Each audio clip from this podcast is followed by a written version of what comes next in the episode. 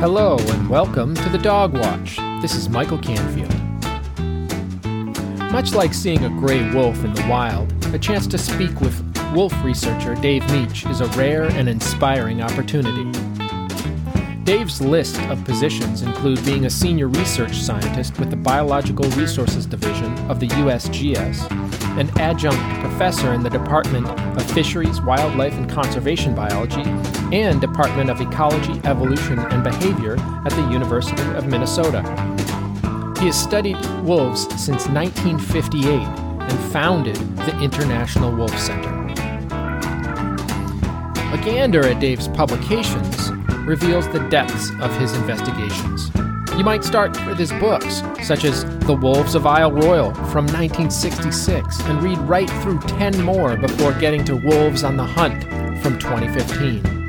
In looking through his list of scholarly publications, I lost count on the 20th page because I kept making notes about interesting biology from the references. Suffice it to say, Dave knows more about wolves than anyone else you or I will ever meet. Given that Dave is our guest, our featured dog for this episode is the gray wolf, Canis lupus, which is, of course, the Ur dog, the ancestral dog. The gray wolf once had the, one of the largest distributions of any terrestrial mammal, which consisted of the majority of the entire northern hemisphere and two thirds of North America. This was massively reduced by humans, especially in the 18th and 19th centuries, although it had been ongoing since the Middle Ages. Only recently, around the time Dave began work on wolves in the 1960s, have they started to recover. Along with what we learned from Dave today, a trove of additional information about wolves can be found on the International Wolf Center website. Without further ado, here is our conversation with Dave Mech.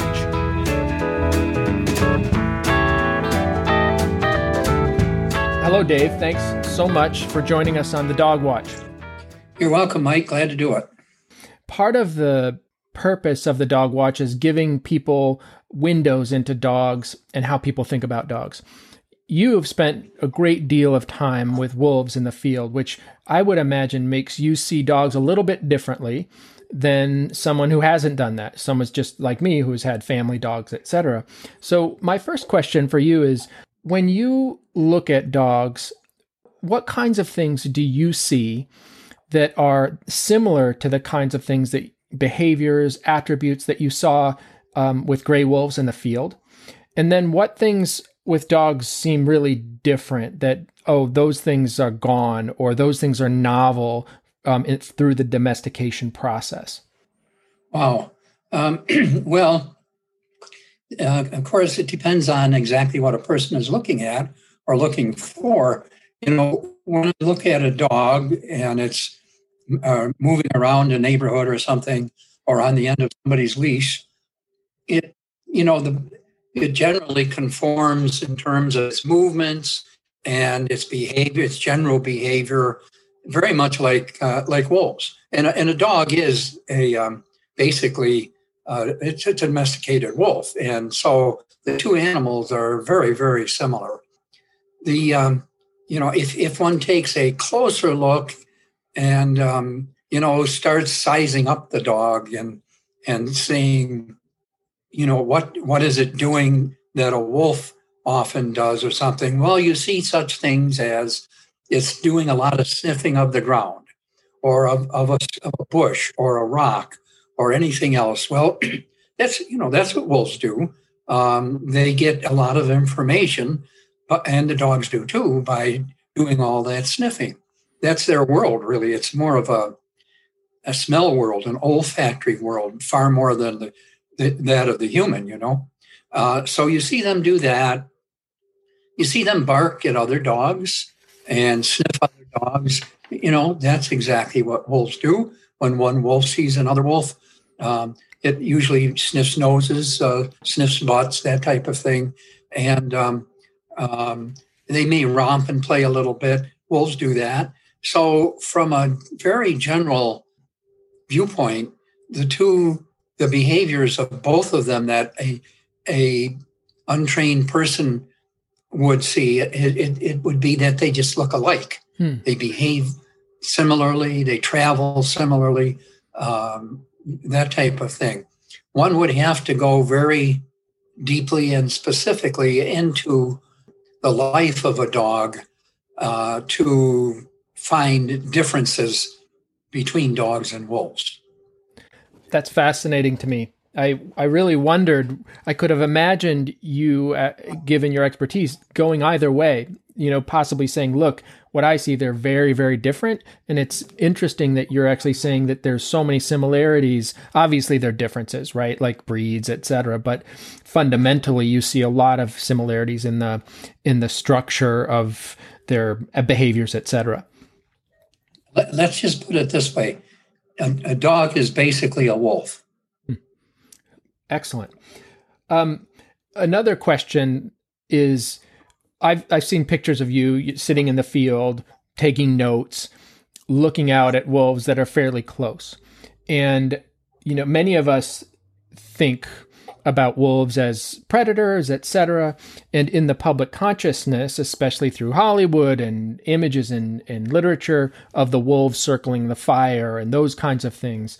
Um, I also read that there hasn't been a major wolf incident, at least since 1902, where they've attacked a human. And I don't know if that's true or not, but it's not common.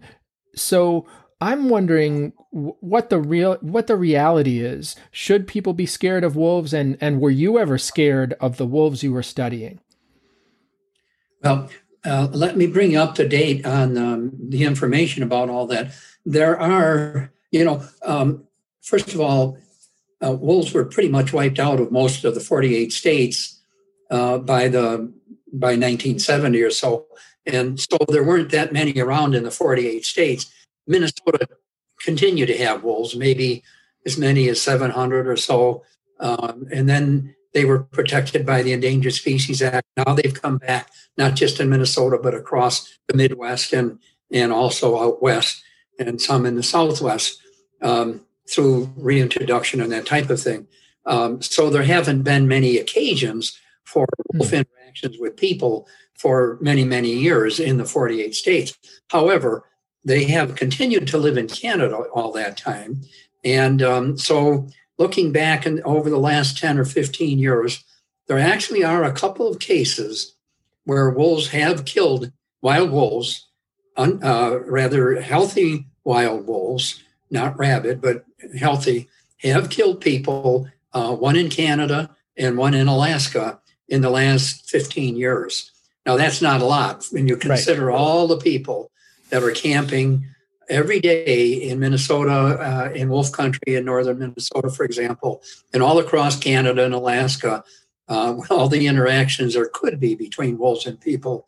That's not very many, but there have been a few and a few other wolf attacks. So I should certainly say this that the wolf being a large carnivore, like a bear and, and a cougar, that type of thing, um, they, you know, folks need to be wary of them. I, for example, if I lived in Ely and had children up there, or grandchildren, I would be careful of letting them run around in the backyard alone. Um, you know, you just have to be careful, whether it be for wolves or bears or dogs for that matter.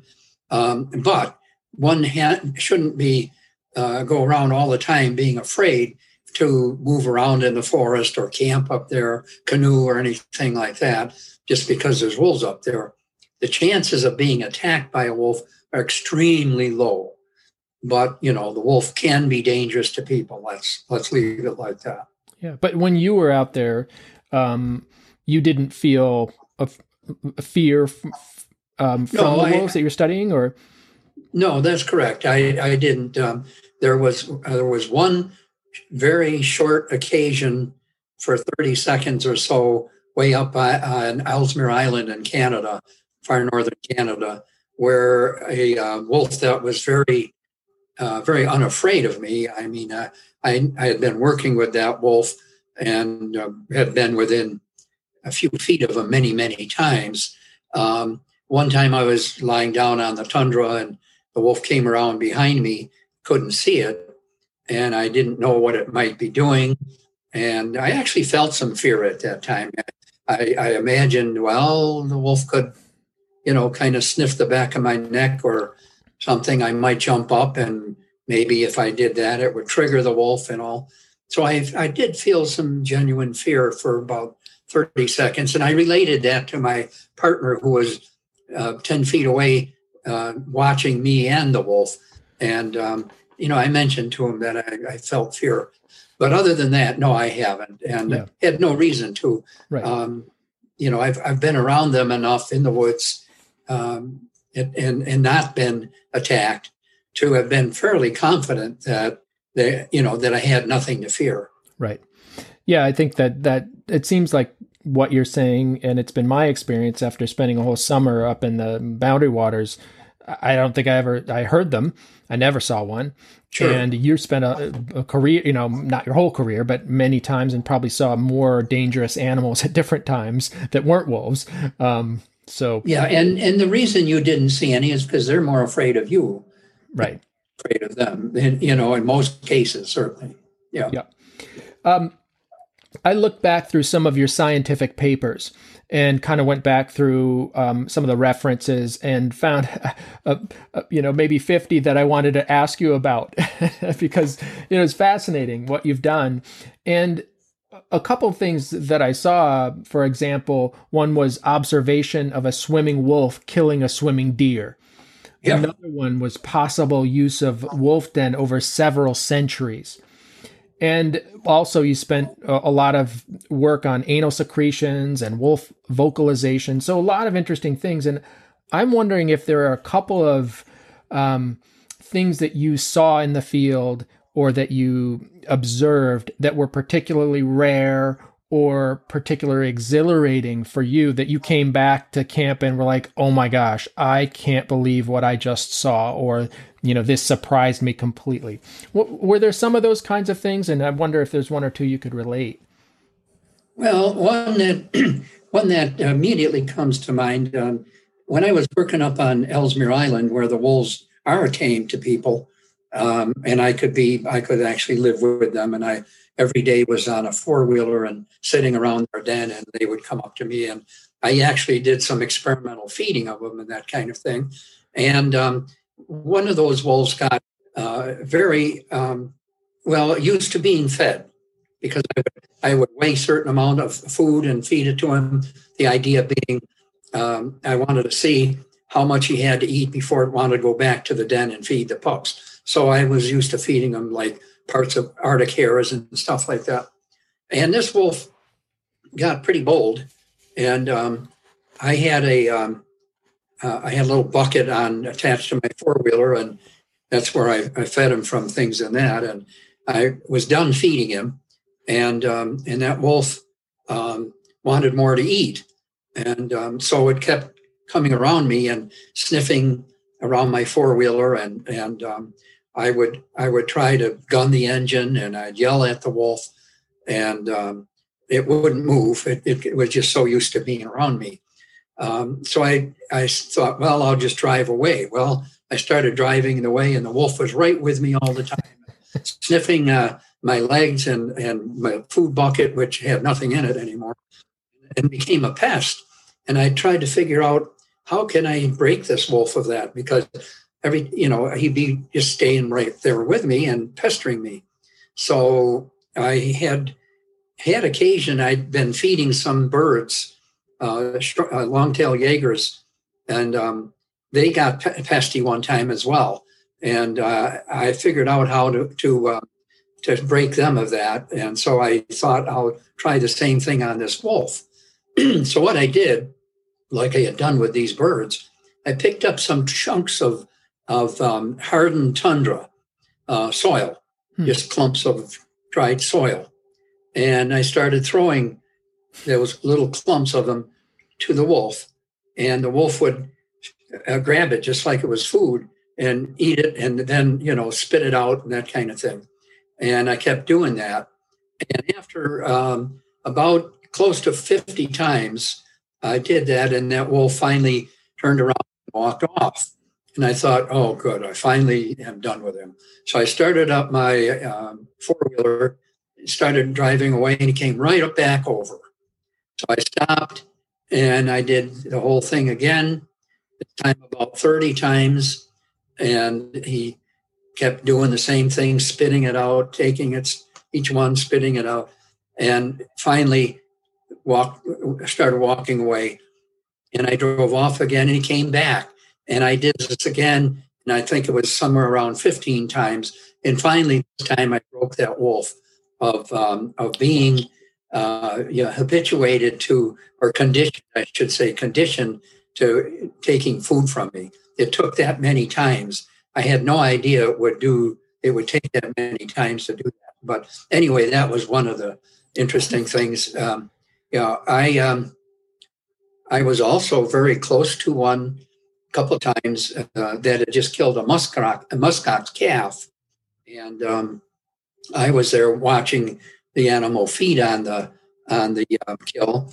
And um, one of the things I had never been able, been close enough to watch before, was when they eat parts of the gut, they shake it and they shake the material from the gut. In other words, they like the intestine itself, but not the contents of the intestine. And to get rid of those contents, it would chew a length of gut and then it would it would wave it back and forth until the internal part, you know, the basically the the food in the in the intestine, which would have been plant material because this was a muskox, um, it was all gone, and then it would chew that chew the eat the gut, the whole gut that way. So that was something I learned that um, immediately comes to mind. There are many things. It's just right, uh, you know, bringing them to mind. Where would that have been with the muskox? Where geographically, where would that have been? Well, it's on um, an island called Ellesmere Island. It's oh, um, that's Ellesmere. Okay. Yeah, and it's right. about um, 600 miles from the North Pole. Yeah. Right. Yep.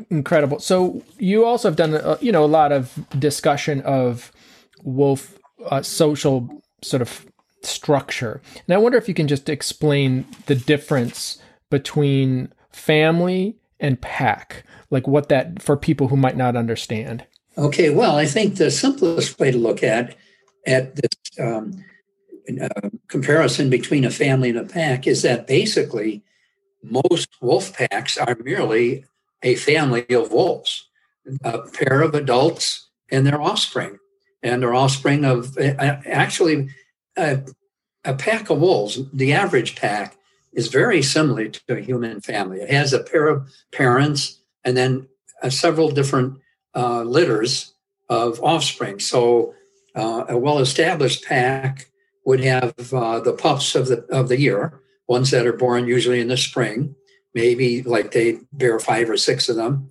and um, and then they probably would have yearlings. That is, they would be the pups from the previous year, and uh, probably one or two two-year-olds that have been the pups from years before. That would be comparable to a human family of the father and a mother, uh, a teenager, maybe um, one or two, uh, you know, eight or nine year olds, and then a, a new baby or something. Right. Uh, now, it, it can be more complicated than that. And in areas where um, wolves prey on larger prey like moose and caribou and that kind of thing, they sometimes have uh, some of the daughters stay with the pack and produce pups as well. And so you can have a larger pack that has not only the original mother, but a daughter or two that are also producing young as well.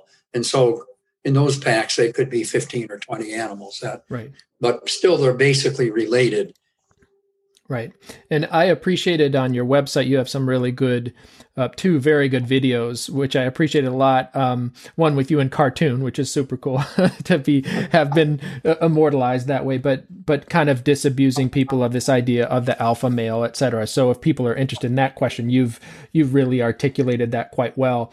Um, I'm also curious, there's this idea of, um, there two ideas that are in the public consciousness and I hear people talking about. One is sort of the leader of the pack, right? And yes. another is a lone wolf. And I'm wondering sort of for you as a researcher, right? We say those things out here in the, you know, a civilian would say those things. What do they mean to you? What are, what's the reality? Okay, the, let's let's take the lone wolf first. Um, a real lone wolf uh, is an animal that has left its pack and it, it becomes sexually mature. Think of it as a, uh, say a 20 year old human uh, leaves the pack, goes off and tries to find a member of the opposite, opposite sex that's doing the same thing and pair bond with it and start its own pack, just like a human offspring would go and get married to someone and start their own family. Um, that's a true lone wolf uh, before it meets uh, another uh, a mate. Okay, and that that could that animal could be a lone wolf for a year or two, um, or it could find a mate quickly. So it's hard to say how long that real lone wolf would be a, lo- a, a loner. Um, the other kind of wolf that is often mistaken for a lone wolf is a member of a pack that has just temporarily, like within the last few hours, left the pack and is hunting on its own. And that happens like in Minnesota uh, during the summer, like right now, most wolves um, are traveling alone and they come back to the den. There's a den in the spring where they uh, have their pups and a pack, let's say, of uh, parents and a few yearlings and a two-year-old maybe. They're, they live around the den, and during the day, they you'd find them around the den, so they'd all be together. But then, come evening, they all start off in a different direction on their own and seek food separately. And so, if you see them, it's and that's the commonest way a person in Minnesota would see a wolf would be crossing the road in front of you or somewhere along the road. Almost certainly you'd see it as a lone animal, but it's not really a true lone wolf. It's a pack member that's just a few hours ago would have been with the pack. Mm. So, mm-hmm. okay, so much for the lone wolf. The leader of the pack, yes, there, there is a leader of the pack. And we're still trying to figure out whether it's the male or the female uh, and and for good reason, probably because they're both equally leaders. Um, in some activities, one might prevail for a while. That is, one sex or the other might prevail for another uh, for a while, but um, they both tend to do the same things. And on a year-round basis, I would have to say they are both um, leaders of the pack.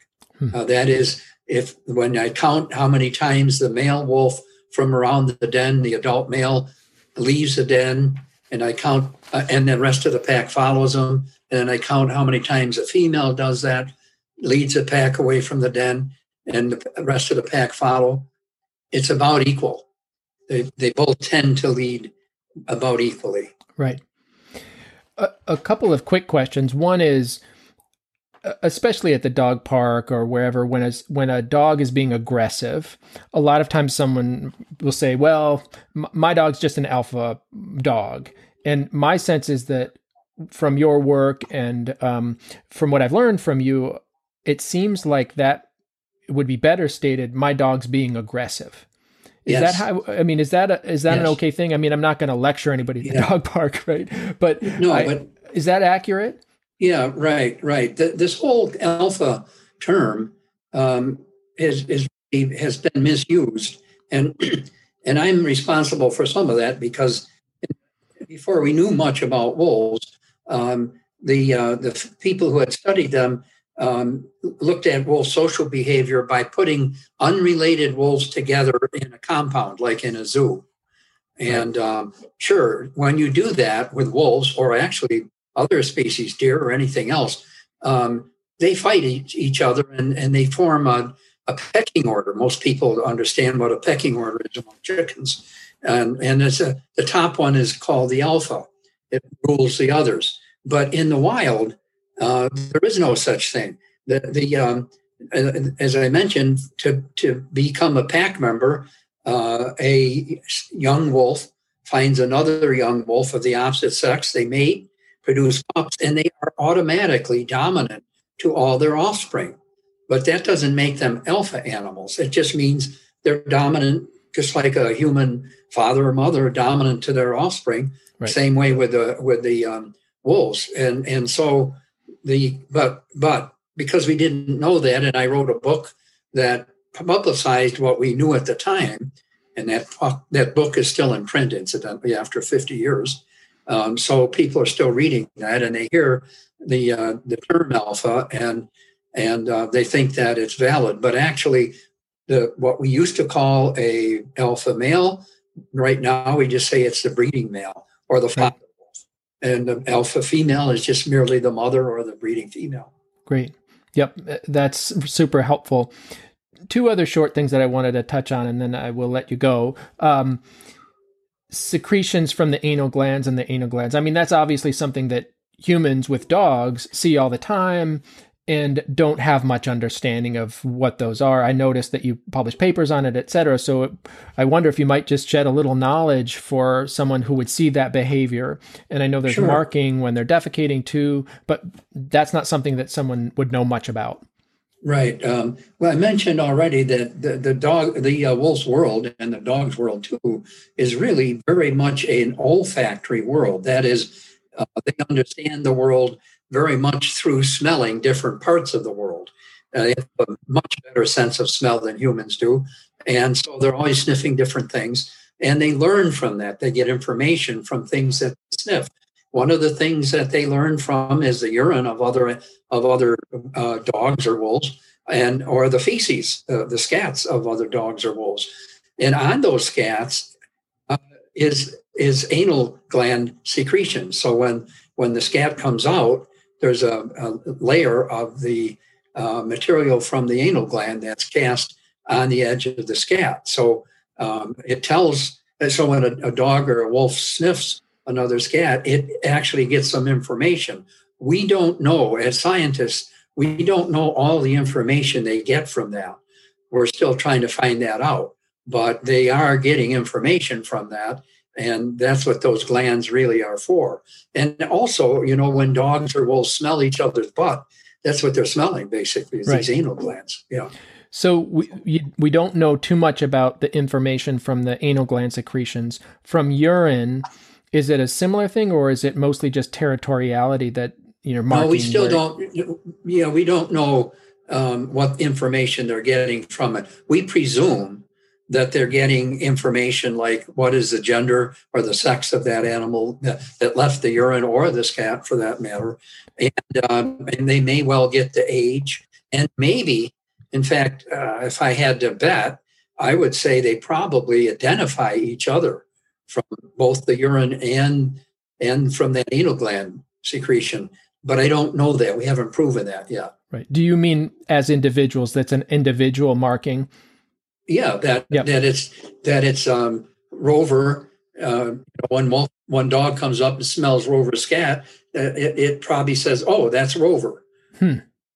Hmm. Uh, Spot. This one's from Spot. You know, I right. think that's what actually is happening, but it's very complex to try to, you know, get the information uh, uh, to right. be sure of that. Yeah, and then I guess also they would know that that's not a dog I recognize. That's not an individual yeah, sure. I know. This right, is a foreign. Right. So yeah. I get it. Yeah. That's fascinating. It's actually interesting, really, that we don't know that yet. Right? It's it's a hard oh, problem. Yes. Sounds like. That's the problem. Yeah. Yeah.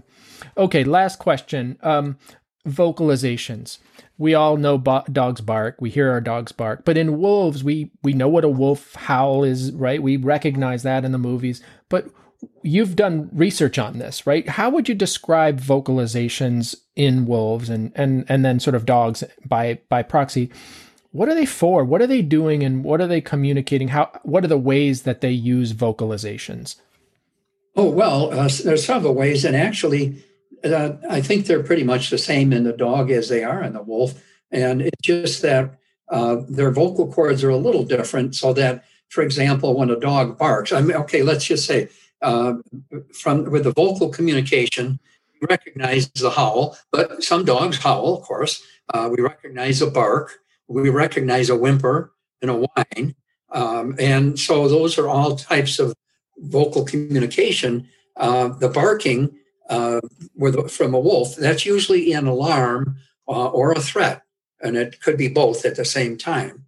Um, so if some strange um, creature like a muskox comes around the den, or even a human sometime, a, a wolf uh, will give the alarm and make a very rough kind of a bark. Doesn't sound exactly like a dog bark, but it is staccato. It is it is um, a kind of a sharp kind of a thing. Um, and then the howling uh, that has um, different functions. Um, it, it, it advertises the territory of a wolf um, so that other wolves, when they hear that howl, they know that there, you know, that there's another wolf pack around, and they can tell pretty easily how far uh, that pack is. And it's a warning, just like birdsong is a warning, maintaining or advertising territories. So that's uh, that's one function of the howl. Another is when the wolves are all uh, like uh, in Minnesota when they're hunting and they're maybe chase something and they're all scattered out in the forest and are trying to get back together. Um, you know, they howl and each one knows where the other is and they all get together by by listening. And then the third thing is the third uh, function of a howl is that it, it does motivate the animals uh, to to go out and um, and get active and go hunting. So, for example, I've watched a female howl, uh, the breeding female, um, wake up the male and and uh, move move off and sit and howl and try to get the, the male to to get moving with her. And then he might howl and and she'll howl and then she'll move on and then he'll howl and she'll howl and he moves on a little more and finally she gets him going and she goes out with him sometimes as far as maybe a mile from the den then she turns around and comes back lets, him, lets him go off and get something to eat Oh, it sounds there's something familiar uh, about that. Yeah. I, I just have to yeah. say, um, shouldn't say it. But. Yeah, no, it's uh, just about relationships among individuals, right? That they're competing interests and trying to motivate each other. And it sounds like yeah. the uh, acoustic uh, communication does something about it. Does it play a role in in finding mates at all, or is it not so much like? Uh, well, prob- very probably, but but I can't I don't know of the good evidence for that. I, okay. I, mean, very probably lone wolves are out there howling a lot and they find each yep. other. But that's a real hard thing to. You have to be with them all the time and all that to to know that. You know. Right. Right. Well, I I could ask you questions for hours, Dave. Um, super fascinating, and and your work is just uh, um, inspiring to a biologist uh, like me, and I, I, know like a lot of our listeners. So thank you for that, and thank you for all you've um, all the knowledge you brought forth for us, and and to that we can use and continue to learn. So thanks for joining us, and, and thank you for your time. Well, you're quite welcome, Mike. It was a pleasure. Thanks again to Dave Mech for spending time with us today, as he represents someone who was actually on the original Dog Watch. On Ellesmere Island and Isle Royale, studying wolves before many of us, including me, were born. Don't forget, send the Dog Watch details along to friends and neighbors, and review it on Apple Podcasts or wherever you listen to your podcasts to send the call to all of the lone wolves out there until next time, this is Michael Canfield, thanking you for joining us on the Dog Watch.